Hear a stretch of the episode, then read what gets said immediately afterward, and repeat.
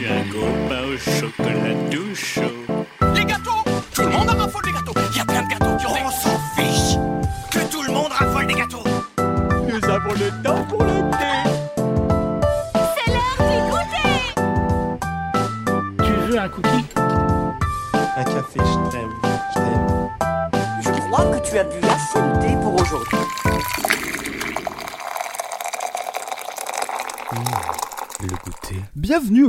De Tartine ta culture, je suis Manu et comme toujours je suis en compagnie de l'électrisant Clément Eh, salut et du survoltant Léo. Salut. Comment ça va les gars? Ça va bien, ça va très bien. Tout pareil. de... Ah, c'est... J'aime lui. bien quand vous enchaînez comme ça, ça me simplifie la tâche. Pour ce petit goûter, quelque chose à boire, à manger? Oui. Alors? De la, de la bière. De la Ça fait le faux truc à manger, le truc à boire en même temps, c'est parfait. C'est un petit déjeuner complet. Et de l'eau aussi. Petit déjeuner Pour complet. ceux qui nous écoutaient à 8h du mat, petit déjeuner complet. Oui, n'oubliez pas les céréales. Très important. Il y a un an, suite à une discussion sur comment inviter nos camarades podcastiques et ou amateurs de musique, Clément a brillamment mis sur la table l'idée d'un goûter. Le concept a dû être détaillé en une quinzaine de minutes et nous avons ouvert le bal avec notre cher Zu. On a reçu du beau monde en un an, même si l'émission n'a pas pu prendre sa forme aboutie, et que nous espérons toujours qu'un jour, oui un jour, nous pourrons vraiment leur payer le café. Et pour ce quatorzième numéro, donc un an après le début du goûter, on reçoit une invitée et pas des moindres. Alors, je dis souvent ça parce que j'aime bien nos invités et que j'ai envie qu'ils passent un bon goûter avec nous. Mais là, c'est particulier. C'est une vieille connaissance qui est devenue un peu une référence. Vous l'avez notamment entendu sur Nova et avec l'excellent podcast Pionnière, et elle vient d'écrire une série audio consacrée à l'artiste Henri Darger. On reçoit enfin Clémentine. Salut Clémentine. Oh là là, mais quelle intro Je soigne. Non mais Putain, je croyais qu'il y avait quelqu'un qui avait lancé Une une, sandbox d'applaudissements. Oui. J'ai pas ça, mais euh, j'y travaille. ça aurait pu. Bah merci, hein, trop contente d'être là. euh, coucou. Voilà. Euh, la même question que j'ai posée au gars, du coup, euh, comment ça va? Est-ce que tu t'es pris un petit truc à boire ou à manger? Bah ça va. euh, vu que on n'est pas obligé de jouer le jeu du goûter, euh, je dois vous dire que je suis rosée. Voilà. Euh, Non, que mais ici ça, il c'est- fait Il très est beau. 8h30 du matin. Ah oui pardon. Mais euh, avant d'aller au boulot, euh, en fait ça motive. Donc Le euh, petit rosé. voilà, l'alcoolisme à la paille. Alors, nous sommes face à un cas spécifique parce que nous avons avec nous deux Clem. Euh, donc je savais pas trop comment gérer ce truc parce que pendant une Bah, heure il va falloir guerre, que, que je, je gère cette situation. Euh, est-ce que vous voulez débattre pour décider qui a droit au diminutif pour la durée de l'émission ou est-ce que vous préférez garder votre nom entier? Ou en choisir un autre Voilà, je vous laisse, euh, je vous laisse la possibilité de choisir. Moi je, je veux bien me dévouer pour euh, garder mon nom entier. Même si Non, euh, mais- du coup soyez gentils parce que j'ai toujours l'impression de me faire engueuler quand on m'appelle Clémentine plutôt que. Non, non, mais, mais je vais te laisser. le- Je suis sympa. Alors, je te laisse la, la primeur de Clem. Moi, il y a plein d'autres choses, plein d'autres surnoms. Je m'adapte. Hein. Tu peux dire l'autre, là, euh, le mec, euh, ce type. Généralement, je dis oui aussi. Donc, euh, Ok. donc euh, voilà. Ma- Manu, je sympa. pense que tu as suffisamment de, Oui, diminutifs à, à m'accorder. Oui, voilà. N'hésite pas à changer. Sinon, on Monsieur peut m'appeler. Clem pour l'émission. Juste moi. Puisque c'est pas mon nom à la base et que. On n'a qu'à dire que Léo, c'est Clem. Tout le monde c'est Clem ce soir, vous vous démerdez. Alors Clémentine, je voulais, euh, avant qu'on se lance vraiment euh, dans ce goûter, je voulais juste te poser deux petites questions. Alors si ça te dérange pas de revenir un petit peu sur ton expérience euh, sur Pionnière, je voulais juste savoir euh, comment t'étais venu l'idée et euh, tout simplement en fait qu'est-ce qui qu'est-ce qui t'a marqué le plus dans ce projet que t'as fait quand même pendant pendant assez longtemps?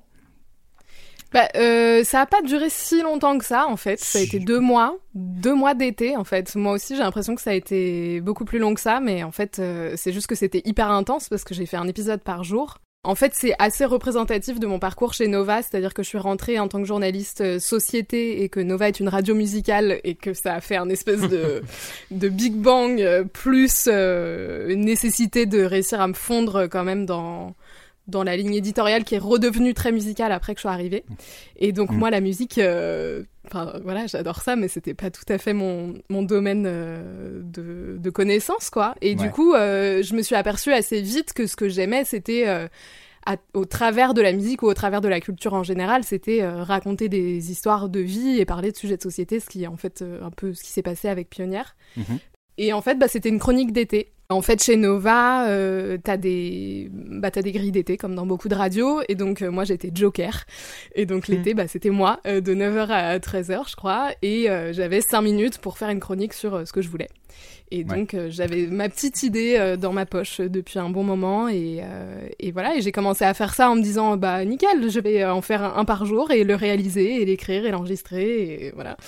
Euh, parce qu'il faut savoir que l'été chez Nova, il Alors. n'y a pas grand monde, donc c'est très vite euh, du fait maison. Et puis moi, j'avais très envie de, de réaliser moi-même juste pour voir de quoi j'étais capable, quoi.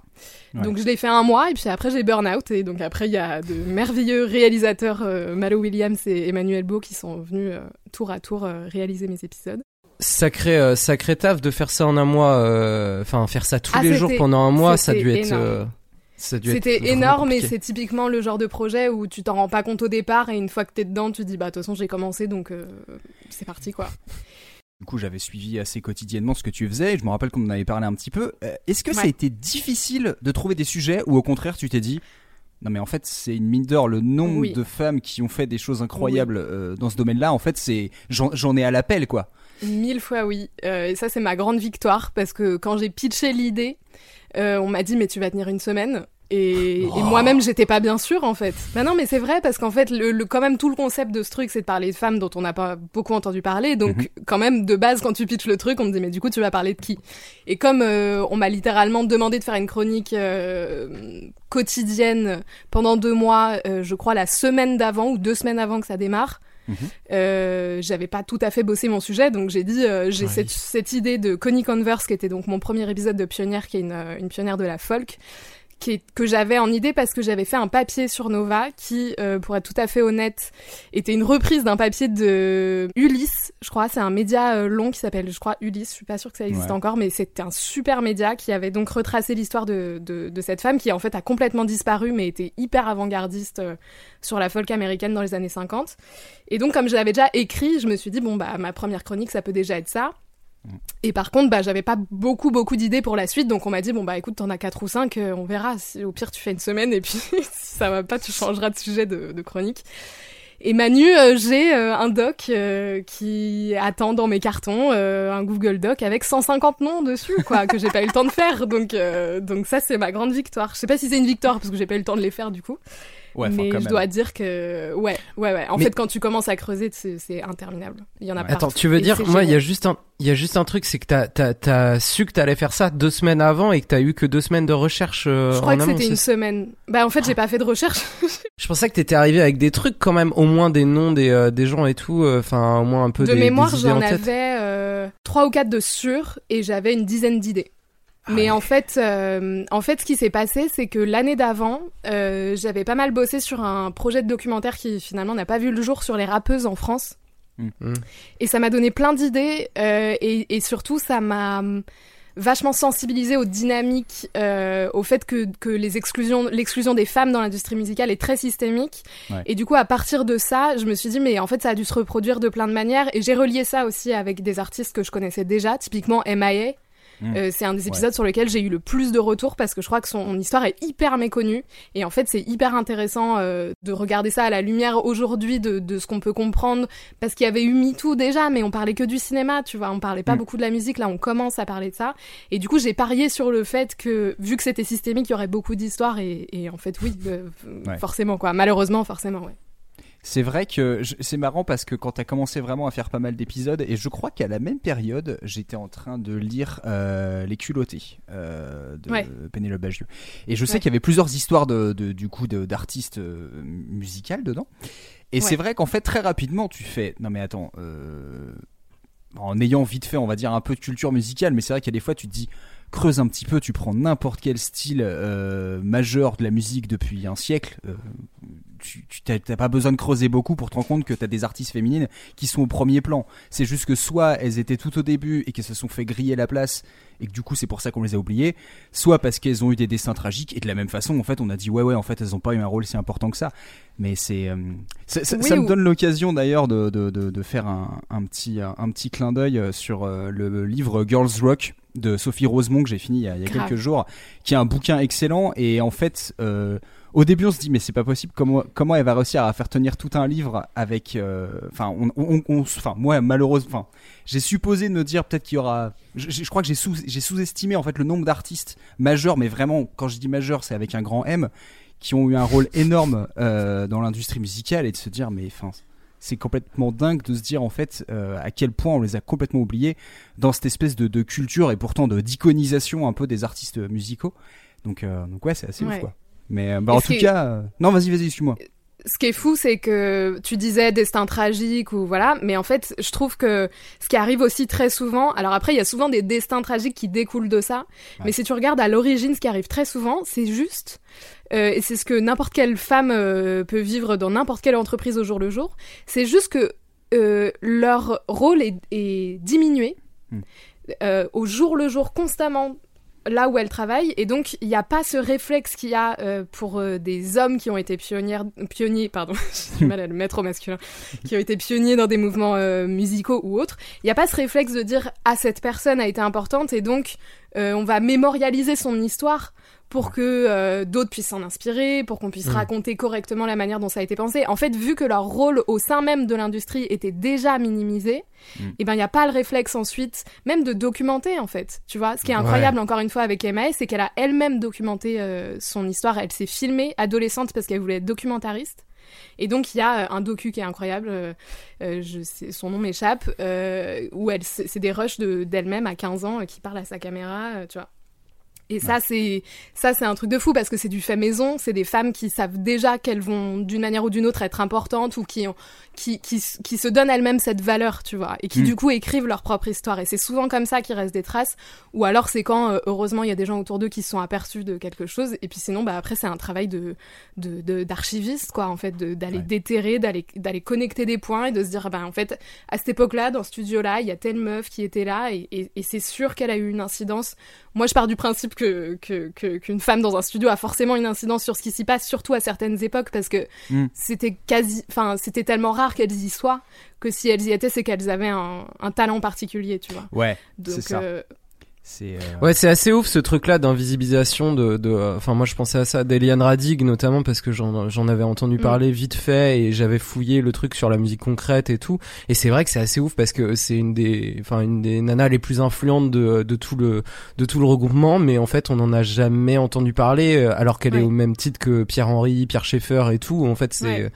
Enfin voilà, ils sont quatre, euh, elle en fait partie, et pourtant on n'entend parler que des trois quoi. Donc c'est vrai que Ouais. c'est un peu, euh, c'est un peu fatigant à force ouais, mais de tu dire. vois, c'était, c'était l'assistante. Donc après, c'est très difficile. Et en même temps, c'était le seul moyen de, de, de, de rentrer. Enfin, pour plein de ces femmes, c'était être assistante, c'était le moyen aussi d'apprendre, de rentrer euh, dans cette industrie-là, de, de, de s'enrichir et tout ça. Mais le rôle d'assistante, il est très difficile. C'est très difficile de s'en défaire ensuite, tu vois. Mm. Mm, mm. J'aimerais bien continuer cette discussion parce qu'elle est très bien, mais après je me dis qu'en fait on a quand même une émission à faire. Je réexplique le concept du goûter pour les gens qui nous, qui nous écoutent peut-être pour la première fois. Donc on invite quelqu'un à qui on demande justement de, de choisir un thème, n'importe lequel, complètement, complètement lambda. Et autour de ce thème, on va chacun choisir une chanson. Et ensuite le but du jeu, bah, c'est que euh, chacun arrive avec sa chanson euh, le jour de l'enregistrement, et puis on l'écoute, on compare, on en parle. Le thème que tu as choisi euh, pour ce goûter, Clémentine, c'est quoi? C'est la folie. Alors, pourquoi la folie? Eh ben, euh, il y a eu une conjonction d'événements. Euh, mais d'abord, c'est un thème qui, là, m'a beaucoup occupé parce que, euh, tu le disais, là, j'ai écrit un documentaire sur Henry Darger, qui était un artiste d'art brut euh, américain, et qui a été considéré comme fou, en fait, euh, donc qui, d'une part, était totalement inconnu de son vivant. On a trouvé ses Mhm. œuvres quand il est mort. Euh, il est mort dans les années 70 et il a commencé à, à grimper, à, à connaître la célébrité au début des années 2000 et aujourd'hui c'est un des plus grands artistes d'art brut. Donc un, un artiste d'art brut c'est quelqu'un qui n'a pas de formation artistique, qui n'est pas proche du monde de l'art et qui souvent est, a soit des, des problèmes mentaux ou alors euh, vit en ermite ou alors est détenu. Euh, c'est quelqu'un qui vit en dehors de la société et qui n'avait pas forcément envie d'être euh, reconnu en tant qu'artiste par la société. En fait, l'art c'est plus une pulsion euh, pour ces artistes-là. Et, et en fait, c'est intéressant dans l'histoire de Darger et c'est une problématique qui nous a beaucoup occupé pour le pour le podcast parce que euh, euh, ça dit énormément de choses du monde de l'art, de notre manière de percevoir du coup la folie, qui est Mm. qui est un terme complètement absurde en fait quand tu quand tu t'y penches. Dans le cas de Darger, il a jamais été diagnostiqué de quoi que ce soit, donc euh, c'est Ouais. juste quelqu'un qui a une vie totalement traumatique en fait.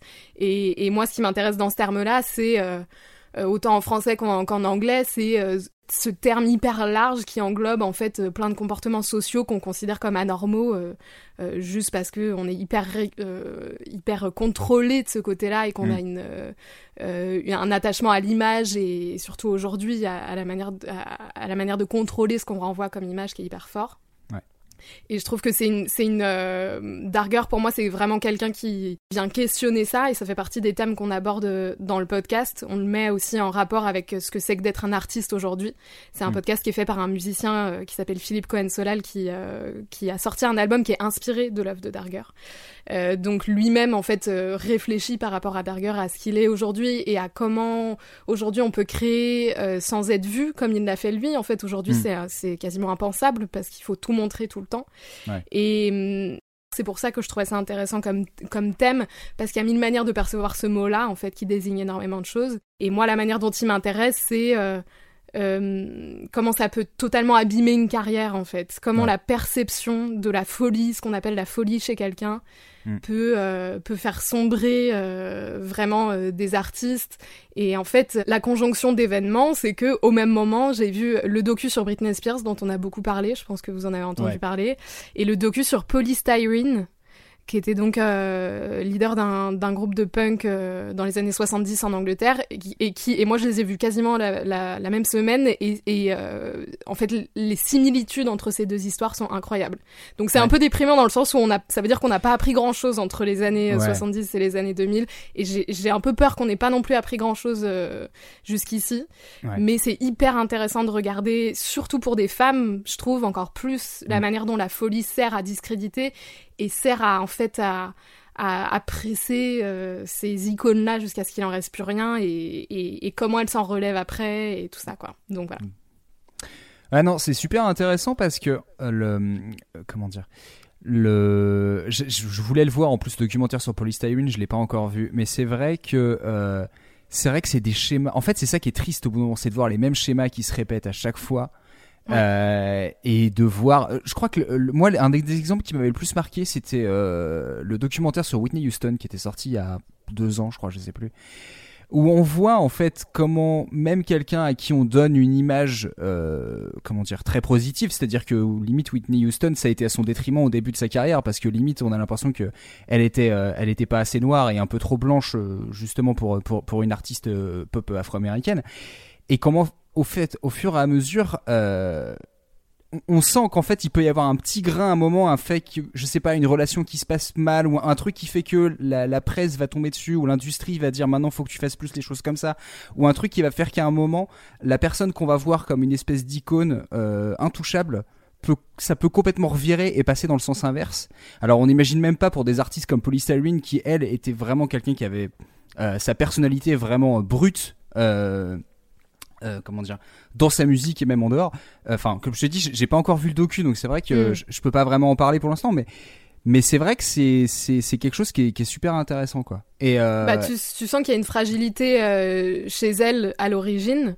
Mm. Euh, comme je pense qu'il y avait chez quelqu'un comme Henry Darger, je pense que c'est pas des figures qui sont comparables. Britney est évidemment bien plus comparable à Whitney Houston, et parce que c'est des gens qui, qui ont été très vite pris en charge par l'industrie.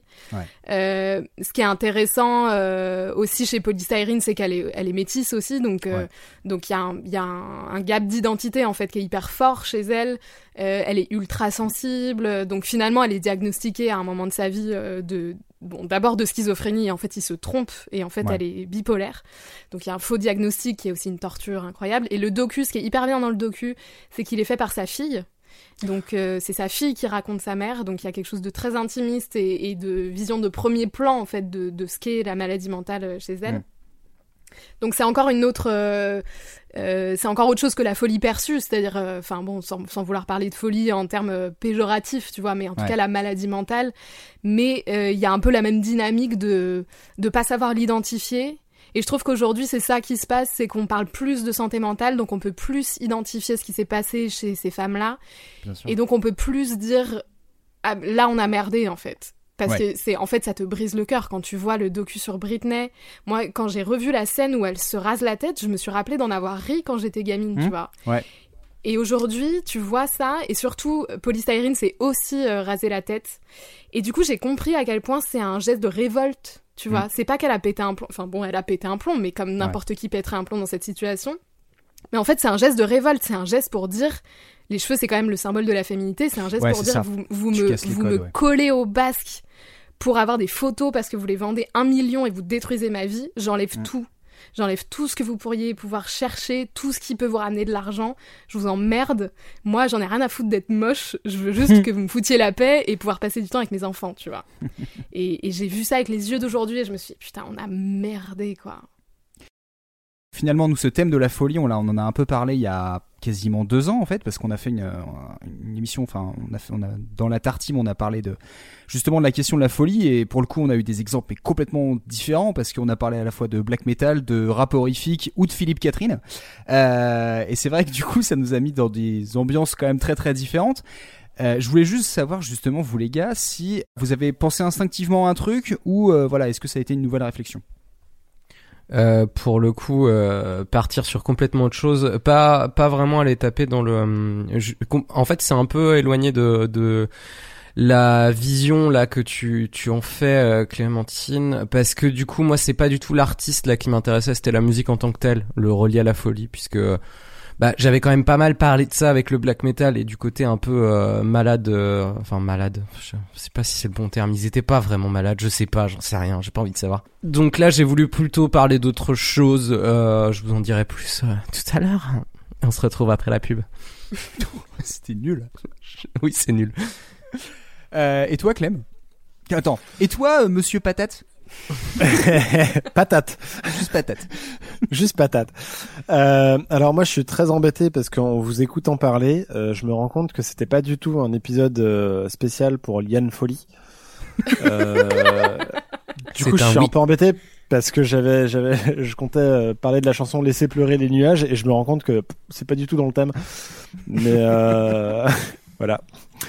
Euh, non, moi, comme Léo, j'ai j'ai pas voulu parler de la folie, euh, la folie d'un artiste en question. J'ai plus recherché quelque chose qui me faisait penser à, à la folie euh, musicalement, comment retranscrire une folie euh, dans dans la musique. Ouais. C'est plus ça que que j'ai été chercher.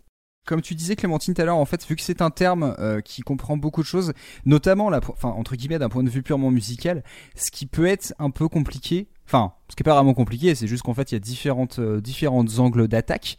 Euh, c'est qu'on peut à la fois aller vraiment dans quelque chose de très terre à terre, c'est-à-dire un propos vraiment où dans le texte, on a vraiment quelqu'un qui parle de ça, qui parle de, la folie, qu'elle soit clinique ou même juste ressentie. Euh, et puis on va dire il y a le côté plus abstrait en fait, genre juste de la musique qui peut être évocatrice de la folie, qui peut aussi d'ailleurs exprimer un peu la, folie de son artiste, mais de façon du coup beaucoup plus sous-entendue. Et, euh, et c'est vrai que là pour le coup, moi j'étais en train de, je, je me suis intéressé justement à cette approche un peu là de comment un artiste va exprimer justement cette idée de folie, mais vraiment de tomber dans la folie. Eh ben Clémentine, je te propose qu'on parle tout de suite du morceau que tu as choisi. Est-ce que tu voulais dire euh, deux trois petites choses avant ou est-ce que tu préfères qu'on l'écoute directement et on en parle après? Oh, on peut l'écouter, je pense. Eh ben très bien. Alors quel est le morceau que tu as choisi? Et ben du coup, c'est X-Ray Specs qui était donc le groupe de Polystyrene et le morceau s'appelle. Artificial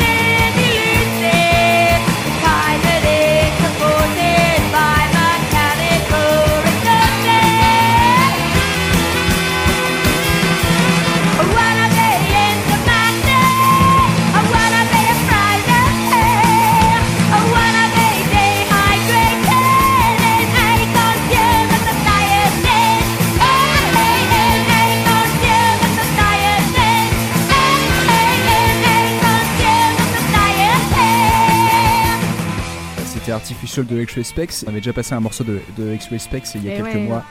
Euh, c'était au Bondage of Yours que. Voilà. Mais de toute façon, moi je suis toujours content d'en entendre du, du X-Ray Specs, donc voilà, je suis très content que tu aies fait ce choix et maintenant je te laisse la parole. Bah, en plus, j'aurais bien passé au bandage, euh, ne serait-ce que pour défoncer l'échelle euh, canapé. Ouais. Euh, Mais du coup, bon, je pense que j'ai quand même une petite chance euh, aussi avec ce morceau. Ouais. Euh, donc, Artificial, euh, bah du coup, en fait, ce qui est hyper intéressant, c'est que, bon, déjà, j'aimerais que on, on, on rende tous hommage à la voix incroyable de Polystyrene, qui est quand même, c'est un truc de malade. Je sais pas comment on appelle ça en chant, mais il y a un truc où elle passe d'une octave à une autre. Là, c'est un truc de fou. Euh, Elle a dans une docu- tessiture assez incroyable. c'est incroyable. J'ai cru euh, lire quelque part, alors j'ai pas du tout vérifié mon info avant de la dire, donc c'est peut-être faux. Euh, mais apparemment, elle était euh, aussi entraînée au chant euh, d'opéra, je crois. Je crois Hmm. avoir lu ça euh, dans un, dans un article et ça m'étonnerait pas du tout. Il y a un contrôle, enfin, c'est un truc de malade en fait, euh, Ouais. ce qu'elle pouvait faire avec cette voix. Et donc, c'est du punk aujourd'hui, ça fait partie de de- d'un d'un des groupes pionniers du punk, mais à l'époque, euh, apparemment, on savait pas trop où les caser non plus, même si euh, ça faisait vraiment partie de cette scène. Il y avait aussi euh, toute une esthétique et tout, mais en fait, Polystyrene, elle était tellement particulière qu'elle avait aussi, euh, euh, elle fabriquait ses propres vêtements. Enfin, tu vois, il y avait vraiment un truc où esthétiquement euh, et, et mentalement, elle était vraiment dans son monde et tout. Et en fait, euh, ce morceau, donc il parle donc artificial, il parle de, de, de la société de consommation. C'est quelqu'un qui était hyper, euh, euh, qui a été hyper frappé par euh, tout ce qui était jetable en fait tu vois tout, Mm. tout ce qu'on tout ce qu'on produisait comme euh, comme bien de consommation et qu'on n'aimait pas vraiment en fait qu'on qu'on ne qu'on ne produisait que pour acheter et pour jeter ensuite Ouais. et, et en fait tu te rends compte que la plupart de, de ces morceaux et des poèmes qu'elle a écrits euh, touchent à des problématiques qui sont hyper euh, euh, contemporaines Euh, et c'est super fort et ce morceau je l'ai trouvé euh, super fort euh, en termes de aussi ce que ça dit du thème qui nous intéresse. Il y a un couplet où elle parle de de la- de l'artificialité de, du maquillage en fait du fait Mm. de mettre un masque sur ta peau pour être la femme qu'on attend de toi dans la société euh, et, et tu sens en fait là-dedans les prémices euh, Specs ça a eu une, une durée de vie euh, très courte hein. je crois Ouais. que c'est deux ans ou trois ans elle a quitté le groupe en plein en plein succès euh, et en fait parce que parce que c'était trop pour elle et tu sens dans son écriture et dans dans sa sensibilité tu sens ce qu'il a bouffé de l'intérieur en fait Ouais. c'est quelqu'un qui était presque tu sais c'est ce genre de personne où tu te dis ils sont trop purs pour notre monde quoi il y a un truc ça pète en fait au contact du monde ça ça casse ça peut pas passer quoi Et c'est pour ça que c'est d'autant plus marquant euh, son chant, quoi. C'est-à-dire qu'en fait, ouais Euh, moi, ce que, enfin, je m'étais déjà fait la remarque, c'est-à-dire que du coup, ça marche très bien pour du punk. C'est que dans sa mentalité, dans son, dans son, son phrasé, dans la musique qu'il y a derrière, en fait, tout est vraiment purement punk au sens vraiment premier du, du terme. Et en même temps, ça ressemble pas à la trois quarts des trucs. Enfin, enfin, Mm. ok, à l'époque, on pouvait avoir peut-être euh, des fois des cuivres, mais en, vrai, en vrai, moi, j'ai toujours été épaté. Je me suis dit, mais c'est marrant, X-Respect, ça ressemble à pas grand-chose. Là, le Mm. morceau, il commence. Au début, je dis tiens, c'est marrant, ça- on dirait du Madness. Après, on dirait du Led Zepp, et après, on dirait, je sais plus quel autre groupe de punk euh, qui m'a fait penser. Je me suis dit, c'est, un espèce de mélange de tout ça, et en même temps, on sent que c'est pas du tout de l'imitation. C'est-à-dire, euh, c'est, c'est vraiment viscéral. Il y a très très peu de Mm. chanteurs punk. Euh, je trouve qui arrivent à ne pas être dans la posture mais dont la, la colère est vraiment le ressenti et, et vraiment euh, vient vraiment des tripes. Et c'est ce qui m'a toujours marqué avec elle c'est de me dire c'est ouf parce que euh, elle a une énergie qui est assez dingue et en même temps elle a une justesse dans son chant ouais. qui, m'a toujours paru épatant. Je sais pas ce que ça valait en concert mais je me dis ça, ça devait être hyper impressionnant de voir quelqu'un qui arrivait à être aussi aussi talentueuse et aussi authentique euh, de- dans ses chansons quoi Bah, en tout cas, c'est quelqu'un qui a captivé le public euh, directement, quoi. C'est-à-dire, y a, euh, ils ont monté le groupe et ça a marché euh, Mm. directement. Alors après, c'est un milieu, c'est une scène, c'est et puis euh, tout, tout ce qu'on voit là, c'est aussi une génération et c'est aussi un mouvement qui se développe. Tu vois, Ouais. elle, elle, elle s'inspire aussi de plein de choses, mais c'est vrai que comme tu dis, tu sens que il y a quelque chose de très ancré dans sa personnalité à elle. Et après, euh, je pensais à ça quand tu disais ça ressemble à rien d'autre. Par contre, moi, ça me fait, enfin, je trouve incroyable les similitudes entre entre la voix de de Polystyrene et celle de Kathleen Hanna de Bikini Kill. Oui. Vocalement, c'est quand Ouais. même incroyable. Donc ça, C'est aussi hyper cool dans le sens où où la postérité, c'est aussi un truc qui m'a toujours intéressé dans Pionnière, c'est à chaque fois, euh, en tout cas quand je l'ai pu, essayer de, de, de ramener au présent et de dire, euh, et voilà, même si cette femme a été oubliée ou tu vois, même Mm. si Police Irene, ça reste, ça reste vraiment une icône. euh, Ouais. Moi, je la connaissais pas. euh, En fait, c'est assez drôle parce que X-Ray Specs, j'en ai entendu parler. J'étais chez Nova et il y avait Néné Cherry qui était invité. Ouais. Et en fait, Néné Cherry se, se, se revendique totalement euh, de, de l'héritage de Polystyrene. Et, euh, et moi, j'étais en studio, euh, c'était le, le Nova Club, et je filmais l'émission, et donc j'ai dû faire le montage de la vidéo ensuite, et Mhm. insérer euh, le clip de Au Bandage, et je l'ai écouté 150 fois, en fait. J'ai passé deux heures dans la cabine de montage juste parce que je faisais que écouter euh, le morceau et le groupe, et je me suis dit, mais qu'est-ce que c'est que ce truc, quoi? Mhm. Donc la postérité, elle est là quand même, tu vois, il y a quand même des femmes qui se Bien sûr. et, et d'autres, hein, j'imagine aussi. Je pense que dans le punk, euh, euh, ça a eu un impact de ouf, tu vois. Mais je trouve Kathleen Anna, c'est quand même dingue, quoi. Mm. Vocalement, les similitudes sont, sont ouf. Bah en fait c'est ça, je pense qu'à son époque du coup elle était vraiment unique. Même si bon à l'époque il y avait beaucoup d'artistes qui étaient uniques. hein. Euh, Enfin c'est Mm. pas du tout pour sous-estimer, c'est juste que tu dis dans la scène punk c'était tellement un fourmillement de, de, de pensée, de, de réflexion, de- d'esthétique qui fait que voilà c'est aussi pour ça que elle allait très bien dans, dans cette scène-là. Mais c'est vrai que euh, l'influence qu'elle a derrière est assez impressionnante. Et quand tu parles de Ouais. Kathleen Hanna, c'est vrai que tu te dis... Euh, les Riot Girls, attends, c'est quoi? C'est fin 80, début 90 à peu près? 90. Ouais, c'est ça. Euh, tu sens qu'il y a une filiation, quoi. C'est Ah bah ouais, ouais. c'est- c'est vrai que pour ça, c'est assez impressionnant. Et moi, ce que je trouve assez toujours intéressant avec le punk, avec le recul, c'est de se dire, euh, ok, le, tu remets ça dans le contexte, mais est-ce qu'en écoutant ça 30 ans, 40 ans après, est-ce que ça a toujours la, la même fougue, la même force, la même énergie Eh bien, Et- pas tout le temps. Ouais, mais alors, Open Day Job Yours, euh, Oui, tous oui. les jours. C'est, c'est, c'est, c'est- Ouais, à chaque fois que j'entends ce morceau, je me dis, c'est ouf parce que ça arrive, à- c'est un, vrai tube, quoi. C'est-à-dire que c'est Ouais. vraiment un morceau où tu te dis, ça, ça peut être très bien numéro un des charts. Et pourtant, quand tu regardes le fait d'avoir déjà une, une meuf qui chante dans le punk, on va pas se mentir, il n'y en a pas eu non plus euh, 50 qui sont devenus des stars. Et, et une meuf noire, quoi. Et tu une vois, meuf rien qu'une voilà. meuf noire dans l'industrie musicale, mais une meuf noire dans le punk. Enfin. Ouais. Tu vois, enfin, même si la scène punk est profondément antiraciste, ça reste une scène de mec, ça reste une Bien scène. Enfin, tu Mm. vois, il y a quand même un truc où au départ, euh, et elle, elle le raconte. euh, Enfin, sa fille le raconte dans le documentaire. C'est raconté aussi à travers ses écrits. Elle se retrouve euh, dans des soirées avec les Sex Pistols et, cou- et tout, et les mecs sont imbuvables. Ouais. C'est là qu'elle se rase la tête. D'ailleurs, elle est chez, euh, je sais plus, euh, Johnny Rotten, je crois, et elle va dans les toilettes et elle se, elle ressort et elle a plus de cheveux. Elle s'est rasé la tête en fait. Mm. enfin, sans doute de rage ou j'en sais rien, tu vois. Mais Ouais. Mais c'est aussi euh, c'est aussi enfin je pense que à ce moment-là son sa son identité le fait qu'elle soit métisse euh, a aussi énormément d'importance Mm. et ça raconte aussi l'Angleterre de l'époque où les enfants métis sont sont pas du tout considérés ou où t'es ni dans un camp ni dans l'autre c'est encore une fois un truc qui est aussi hyper euh, encore hyper important aujourd'hui quoi Ça me, je vais faire une toute petite parenthèse là-dessus. Ça me fait penser à le documentaire White Riot qui était sorti il y a un ou deux ans. Ouais, c'est ça que j'étais Mm. allé voir au ciné, qui était très sympa et qui montrait en fait euh, toute cette euh, comment dire, toute la subtilité et surtout tous les contrastes qu'il pouvait y avoir justement dans l'émergence du punk, parce qu'en fait le punk, voilà, c'est- un mouvement qui quand même a été en réponse à l'évolution de la, la société anglaise et qui montrait à la fois quelque chose qui était euh, plus progressiste, qui était plus ouvert, euh, notamment l'inclusion de- des minorités noires et euh, et d'origine indienne et pakistanaise, même de la place des femmes justement euh, dans la société, et en même temps qui pouvait avoir des relents euh, carrément, Ouais, ouais. euh, carrément réactionnaires. Euh, voilà, hein, malheureusement l'image Ouais. des skinheads a été détruite à cause de ça, mais bon, bref. Donc voilà, donc c'est voulais C'est pas pas pour rien qu'aujourd'hui Johnny Rotten c'est un c'est un vieux Ouais. con. Mais en fait, moi, ce que je trouve génial avec euh, avec ce groupe et notamment, enfin, c'est qu'en fait là, tu ce que ce que vous avez décrit, c'est vraiment pour moi ce qui est le punk en fait, et c'est vraiment ça. Et en plus, euh, tu fais le lien avec Henry Dagger, euh, Darger et Mm. le côté euh, art brut. Pour moi, le punk, c'est ça, c'est de l'art brut en fait. C'est un truc de de gens qui s'inscrivent.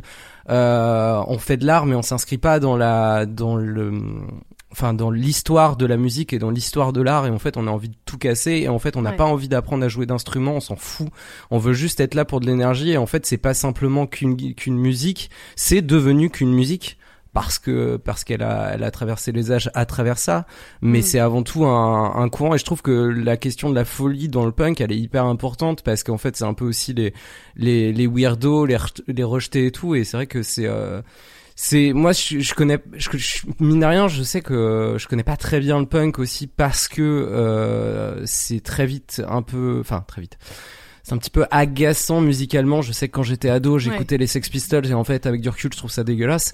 Euh, Bah, non mais c'est vrai. En fait, genre, je me dis, j'écoutais les Sex Pistols juste parce qu'en fait, on m'avait dit que c'était cool. Et en fait, tu m'aurais passé ça, j'aurais écouté du, euh, ouais, j'aurais carrément écouté plus euh, du X-Respect, Specs, euh, parce que en fait, il y a une vraie énergie, il y a un vrai truc. Alors que c'est ça la différence, je trouve, entre entre un vrai groupe de punk et un, un groupe qui a été un peu plus euh, marketé derrière aussi. C'est euh, je trouve qu'il y a, il y a cette énergie et je pense qu'un un vrai groupe de punk n'est pas fait pour être euh, vraiment connu en fait. C'est c'est c'est là où il perd son essence en fait, je trouve. C'est ça Bah, ça, quelque toujours chose à voir. le, c'est toujours le paradoxe, c'est qu'en fait, euh, quand tu fais un truc où tu dis, euh, on en a rien à foutre des règles et moi je vais être ce que je suis, et, et là où t'as l'impression de raconter que ta propre histoire, Mm. euh, tu touches complètement à l'universel et en fait les gens se reconnaissent en toi et donc euh, en général tu touches aussi au succès euh, en même temps quoi. Ouais. Donc c'est toujours le paradoxe de, de vouloir faire un truc petit en disant moi je vais faire mon truc et j'en ai rien à foutre de la vie des autres. Et en fait quand tu commences à, à, à t'octroyer cette liberté là. Et ben, tout le monde a envie de t'écouter parce que c'est inspirant, tu vois. Mais pour utiliser cet horrible mot, Ah c'est putain, tu... non non, on n'est pas dans un podcast mais, euh, inspirant s'il te plaît. expirant plutôt. Mais c'est, Mm. ça- pour, pour faire le lien avec le morceau que tu as choisi, je trouve ça super intéressant parce que ça montre. euh, je, je sais pas, le morceau date de quoi? 78, un truc comme ça, je crois? Euh, 60, j'ai envie de dire 60, 60 78. mai. C'est 78? sorti sur l'album de Ouais. 78. Euh, en fait, ce qui est assez intéressant, c'est que du coup, le, on va dire le mouvement punk commençait déjà à être plutôt identifié, Mort. euh, on va dire, dans les médias, quand même depuis euh, depuis un, depuis deux ans à peu près. Mais enfin après, j'étais pas là, donc je peux pas dire si dans le, on va dire dans l'inconscient collectif, est-ce que les gens savaient déjà, est-ce que punk, tu vois, est-ce que ça leur voulait dire quelque chose ou ils s'imaginaient juste des gens avec des crêtes? En fait, j'en sais rien. Mais ce que je trouve super intéressant, c'est que du coup. Euh, On est obligé à un moment de passer par ce cap-là, c'est-à-dire des groupes qui sont vraiment en opposition avec le modèle dominant et qui du coup dans leur message vont exprimer cette colère, cette rancœur, le fait d'être coincé dans une société de consommation et qui vont devoir du coup euh, passer par ces, canaux-là, par, ces biais-là, pour avoir un public assez large qui du coup va se rendre compte à quel point eux-mêmes sont coincés dans une société de consommation par exemple, pour reprendre le- le- les, les paroles de, de cette chanson-là. Et je trouve ça toujours super intéressant par rapport au punk parce que euh, c'est aussi pour ça que beaucoup se sont pété la gueule et que le mouvement punk a vite évolué vers des choses complètement différentes. C'est qu'en fait, euh, une fois que tu t'es mis en posture du coup d'opposition au modèle dominant, qu'est-ce que tu fais? Et, je trouve que c'est super intéressant et c'est peut-être aussi pour ça qu'un groupe comme X-Ray Specs avait finalement pas tellement d'avenir, c'est qu'en fait, euh, je pense que ça joue justement sur le côté mental, vraiment le côté psychologique. C'est euh, une fois que tu as vraiment exprimé ton propos, ta colère, ta défiance, qu'est-ce que tu fais derrière? Bah, Et- je, je suis, moi, je suis pas hyper d'accord avec ça parce que déjà, je, je crois. Enfin, bon, après, euh, Punk is dead ou pas, euh, ça reste le débat euh, millénaire, mais Mm. je crois pas que ça soit cassé la gueule. Je pense que c'est sorti du mainstream, que ça a été, ça a eu beaucoup de succès à un moment, et puis qu'on est un peu passé, à- enfin, que le mainstream est un peu passé à autre chose, mais le mouvement punk aujourd'hui, il est encore euh, tout à Ah oui. fait vivant, et tu vois, il y a juste le côté où ça a été une mode.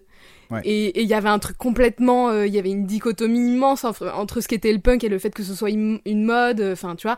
Et après, euh, enfin moi euh, franchement, euh, je sais plus qui euh, d'entre vous a dit euh, j'y connais pas grand chose, mais alors moi franchement pas du tout. Pour être tout à fait honnête, j'ai euh, j'ai découvert le punk en soi, euh, c'est-à-dire un peu plus en profondeur avec euh, mon épisode de pionnière sur, sur Kathleen Hanna, Mm. parce que parce qu'on m'a parlé de Kathleen Hanna et j'ai fait genre ok, pourquoi cette femme n'est pas genre célébrée aux quatre coins du monde aujourd'hui? Et Mm. en fait, par son biais à elle, j'ai découvert donc Riot Girl et donc le punk et en, en tant que culture, tu vois, plus Ouais. en tant que euh, pas tant en tant que évidemment les groupes. Moi aussi, hein, au lycée, euh, je voulais être cool. J'ai écouté euh, les Sex Pistols. euh, j'ai écouté. ouais.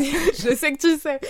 Et et, euh, et sans forcément comprendre le truc en fait tu vois le clash pareil enfin il y a eu des trucs où maintenant je, je commence à capter des trucs mais c'est une c'est une culture enfin je, je je trouve ça fascinant dans le sens où c'est un milieu c'est une culture et en fait ce qui ce qui est ce qui est incroyable je trouve à redécouvrir aujourd'hui c'est que politiquement et socialement il y avait des idées qui étaient déjà en réflexion dans dans dans ces mouvements là euh, et qui et qu'on et que on redécouvre, c'est un peu le sentiment que j'ai aussi avec des mouvements féministes aujourd'hui, où quand Mm. tu lis des féministes des années 70, tu te rends compte qu'en fait on raconte la même chose depuis euh, 40, sûr. 50 ans, euh, et que et qu'en fait ça c'est aussi c'est ça se rapproche un peu de ce qu'on disait sur euh, euh, les femmes qui sont pas mémorialisées, et qui sont pas du coup euh, Mm. inclus dans la culture, c'est que un mouvement, c'est un mouvement politique du coup. hein. Euh, intrinsèquement, c'est- ça devient forcément un mouvement Bien sûr. politique et Mm.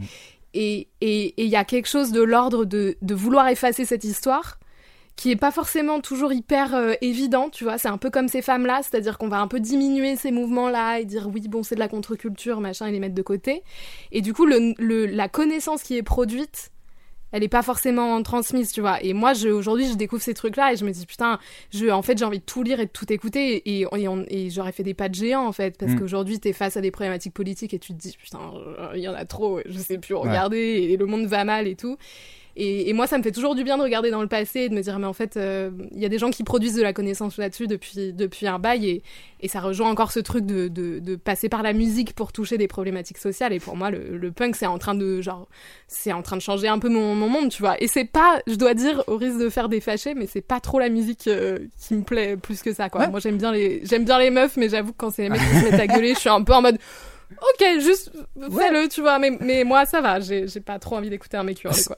C'est marrant parce que le, le, le punk hardcore américain est vraiment justement en train de se scinder. euh, Enfin, en tout cas, il y a une grosse partie qui euh, qui rejette énormément toutes les. euh, Enfin, qui de, se politise encore plus que ce qui ne l'était. euh, c'est au point que, euh, enfin, t'as des groupes, euh, genre j'ai j'ai plus les noms, mais euh, des types euh, qui arrêtent des concerts euh, parce que euh, parce qu'il y a un mec qui met une main au cul et puis qui dégage le Mm. type de la salle. euh. Il y a y a vraiment un truc euh, très euh, en tout cas euh, très très en avant mis en avant euh, sur euh, l'ouverture d'esprit euh, pro LGBT et tout et euh, et euh, anti anti consumériste aux États-Unis.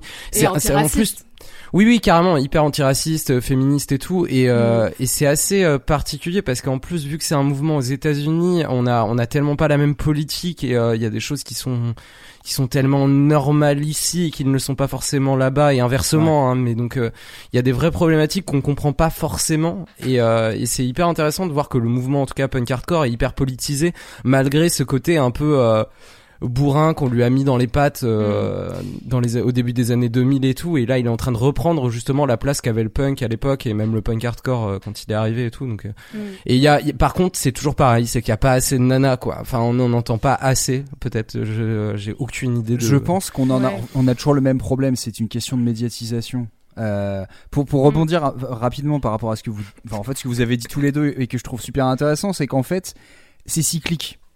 Et malheureusement, le- les cycles, euh, en général, quand on arrive un peu à l'apogée d'un cycle, là, il y a une cassure nette. Et malheureusement, pour le punk, et pour revenir par rapport à ce que tu disais, Clémentine, par rapport au punk, je pense pas que, en fait, il y a forcément un point de rupture. C'est juste qu'en fait, à partir du moment où il y a une notoriété autour du- d'un d'un mouvement punk, quel qu'il soit euh, musicalement, il y a toujours en fait ce moment où malheureusement, euh, on va dire, l'argent va un peu gangréner le truc et on a la coupure et en fait on commence à euh, du coup un peu à iconiser, à, à voir en fait les artistes et ne plus voir le mouvement qu'il y a derrière. Et c'est ce qui Mm. s'est passé du coup notamment par rapport aux Riot Girls. En fait le problème notamment des Riot Girls c'est qu'elles se sont fait bouffer par le mouvement grunge. Et le mouvement grunge s'est lui-même fait bouffer par le simple fait que euh, l'industrie musicale s'est rendu compte qu'ils avaient un nouveau truc à creuser et que qu'est-ce qu'on en garde au final c'est de dire waouh Kurt Cobain qui est l'égérie alors que tu fais bah non Mm. parce que eux-mêmes ils abordaient beaucoup de trucs et on peut leur reconnaître ça c'est que beaucoup d'artistes de cette scène là étaient euh, faisaient vraiment aussi la promotion d'artistes féminines qui étaient autour d'eux notamment euh, Ouais. à Seattle ou à Olympia enfin voilà dans, dans tout ce coin là Ouais. et que du coup il y avait vraiment des mouvements sociaux il y avait des causes qui étaient défendues et qui faisaient partie du discours que eux voulaient défendre sauf que les médias Mm. en face ils s'en foutaient ils voulaient juste apporter un nouveau truc un nouveau look une nouvelle façon de se présenter un peu une nouvelle image et, et, derrière, et derrière, euh, diluer ça un peu et c'est vrai que c'est chiant parce qu'on se dit euh, ces discours qu'ils avaient à l'époque de la même façon que tu disais les discours féministes des années 70 et de se dire en fait on retrouve les mêmes idées actuellement c'est qu'en fait on perd la continuité parce qu'on arrive toujours à un moment où il y a un point de rupture et, euh, et on n'arrive pas à, on n'arrive pas à garder cette, euh, cette continuité quoi. ah et juste c'est mon point euh, c'est la faute du capitalisme voilà c'est bon vous pouvez continuer On l'a fait Ah bah non, mais c'est clair parce que parce que tu parles des médias, Manu, mais c'est l'industrie, c'est aussi l'industrie musicale euh, Ah oui, qui, a besoin de se hein. renouveler Ouais, pour ouais. vendre et voilà. Donc ouais, ouais, c'est sûr. Et, et en plus, euh, c'est d'autant plus frustrant quand tu vois que euh, que Kurt Cobain rend continuellement hommage euh, à Riot. Girl, euh, en, Ouais. en- tu vois, en disant qu'il a puisé, que que, que c'est aussi un terreau qui a, qui a donné naissance à d'autres choses, qui est pas forcément la manière dont on pense à Riot Girl aujourd'hui, Ouais. si est qu'on y pense en fait, parce que Mm. moi je me suis rendu compte en faisant Kathleen Anna que j'avais gardé pour la fin, en me disant ça va être super, tout le monde va dire ouais, j'ai... enfin tout le monde, euh, tu vois, les, Mm. les cinq personnes euh, qui étaient très contentes que je fasse ce podcast euh, dans mon entourage, et je me suis rendu compte que personne ne connaissait ni Riot Girl ni Kathleen Anna, et que le punk... bah c'était pas non plus euh, tu vois c'était direct les clichés euh, Ouais. La crête euh, machin. D'ailleurs je trouve ça intéressant aujourd'hui parce que euh, en termes de style vestimentaire t'as quand même énormément de d'éléments du punk qui reviennent. Mm. et, et je suis un peu en mode bah c'est un peu le moment de ramener la culture également tu vois. Genre Bah, vous voulez les fringues euh, parlons aussi des idées politiques et tout. Euh, mais euh, mais c'est fou à quel point euh, même quand les artistes qui s'en inspirent et si c'est des hommes euh, rendent hommage aux, aux artistes dont ils se sont inspirés. Et Polystyrene ça reste une référence pour énormément de, de groupes de cette époque qui l'ont vu sur scène et qui ont eu un Enfin, c'est, je pense que c'était quelqu'un qui avait une aura incroyable Mm. et donc sur scène, ce truc-là est forcément décuplé et, euh, et je pense qu'elle a laissé, c'est ce que tu vois dans le docu, elle a laissé des, des souvenirs euh, impérissables euh, dans des tas de têtes qui ont ensuite produit de la musique euh, qu'on, co- qu'on connaît tous et qui a ensuite elle-même influencé les, les, les générations suivantes et donc son héritage il est là, mais juste Mm. faut le dire en fait. C'est ça qui est hyper puissant dans le fait de raconter ces histoires-là quoi. ce qui est ce qui est toujours compliqué hein, c'est à quel moment parce que c'est vrai que nous en plus entre guillemets on berce un peu là-dedans parce que les histoires nous intéressent ou la musique nous intéresse et du coup on on connaît indirectement c'est enfin on finit par connaître ces trucs là mais des fois on se dit bah ouais mais en fait ce qui toi peut te paraître évident en fait beaucoup de gens en fait n'ont pas conscience de ça parce que ils connaissent les chansons individuellement ou ils connaissent des noms d'artistes individuellement. Ils ont pas le contexte. Ils ont pas le Mm. ils ont ils font pas le lien. Et ils- du coup ils ont pas un peu tout le message sous-jacent et c'est vrai que c'est des trucs euh, hyper intéressants. Euh, je, je vais quand même demander à monsieur patate s'il va bien ou juste patate Alors c'est juste patate. juste patate Euh, oui oui, je veux bien. Voilà. Merci. non, non, mais c'est très je intéressant. me suis mais en dit fait, qu'on je, on t'avait laissé longtemps quand même cette fois je suis content. On a atteint le point capitaliste euh, très très vite. euh, c'est ce- vrai que pour le coup c'était hein.